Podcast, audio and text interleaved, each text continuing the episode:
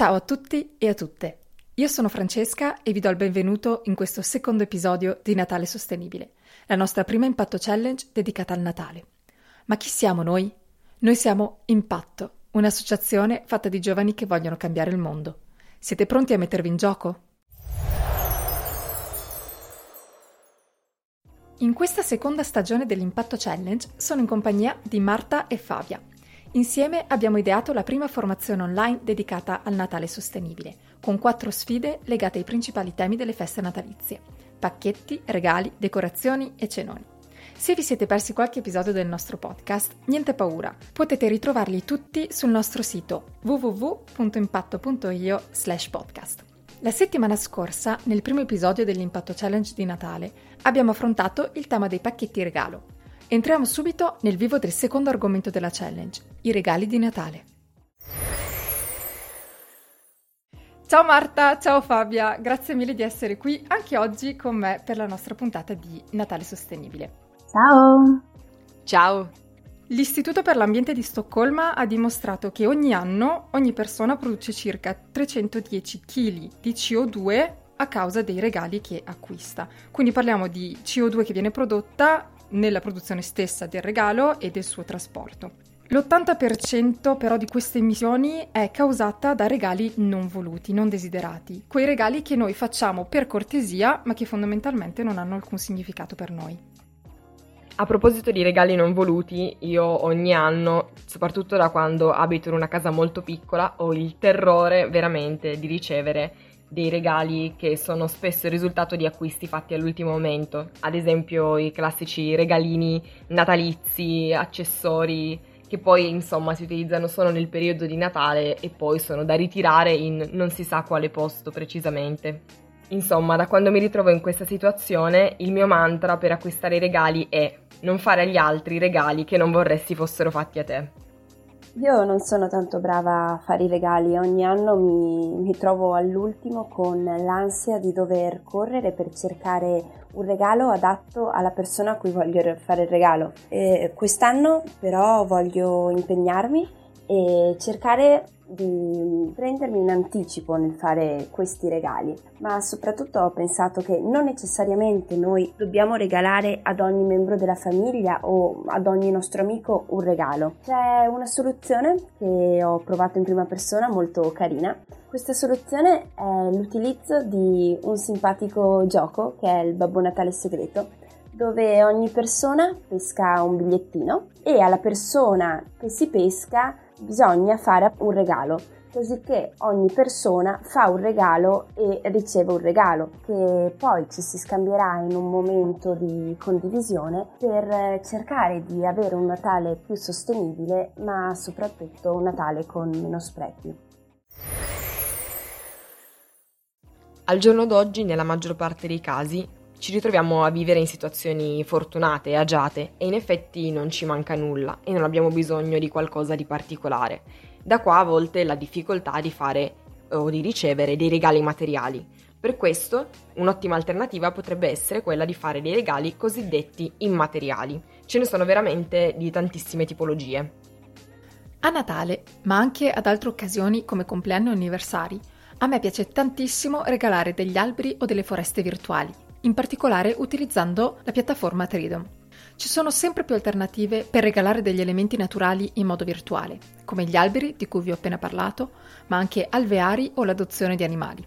È molto bello perché questo permette di contribuire attivamente alla protezione della natura e di tutti gli ecosistemi viventi. Sempre restando in tema di regali immateriali, Fabia, qualche giorno fa tu mi hai dato una bellissima idea regalo, ovvero il nostro tempo. Concretamente potremmo inventarci un carnet del tempo da donare alla persona a noi cara. Questo possiamo farlo davvero in modo molto personalizzato, utilizzando e decorando a piacimento dei pezzetti di carta, all'interno dei quali scriveremo l'attività che vogliamo svolgere oppure la quantità di tempo che vogliamo passare insieme, o addirittura allegare un biglietto da visita per un ristorante da provare o un luogo da scoprire. Se invece vi piace l'idea di regalo materiale, non, non, c'è assolutamente nessun problema perché ci sono tantissime alternative di regali materiali plastic free o ad impatto ridotto. Ad esempio, se un componente della nostra famiglia o uno dei nostri amici è un amante del giardinaggio, un'idea molto carina è quella di regalare dei semi da piantare in giardino, una piantina da tenere in casa oppure qualcosa inerente alla passione di questa persona. Pensiamo ad esempio a regali in legno, regali biologici o regali comprati da erboristerie naturali. Un'altra idea è quella di regalare qualcosa che altrimenti non comprerebbe mai.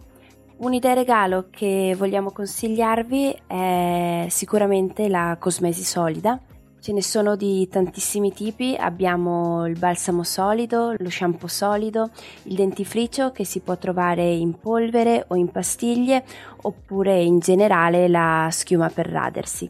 Se invece avete un bambino in casa o comunque volete fare un regalo per eh, un genitore, molto carina è anche l'idea di regalare dei pannolini lavabili che sono comunque molto sostenibili e rispettosi dell'ambiente.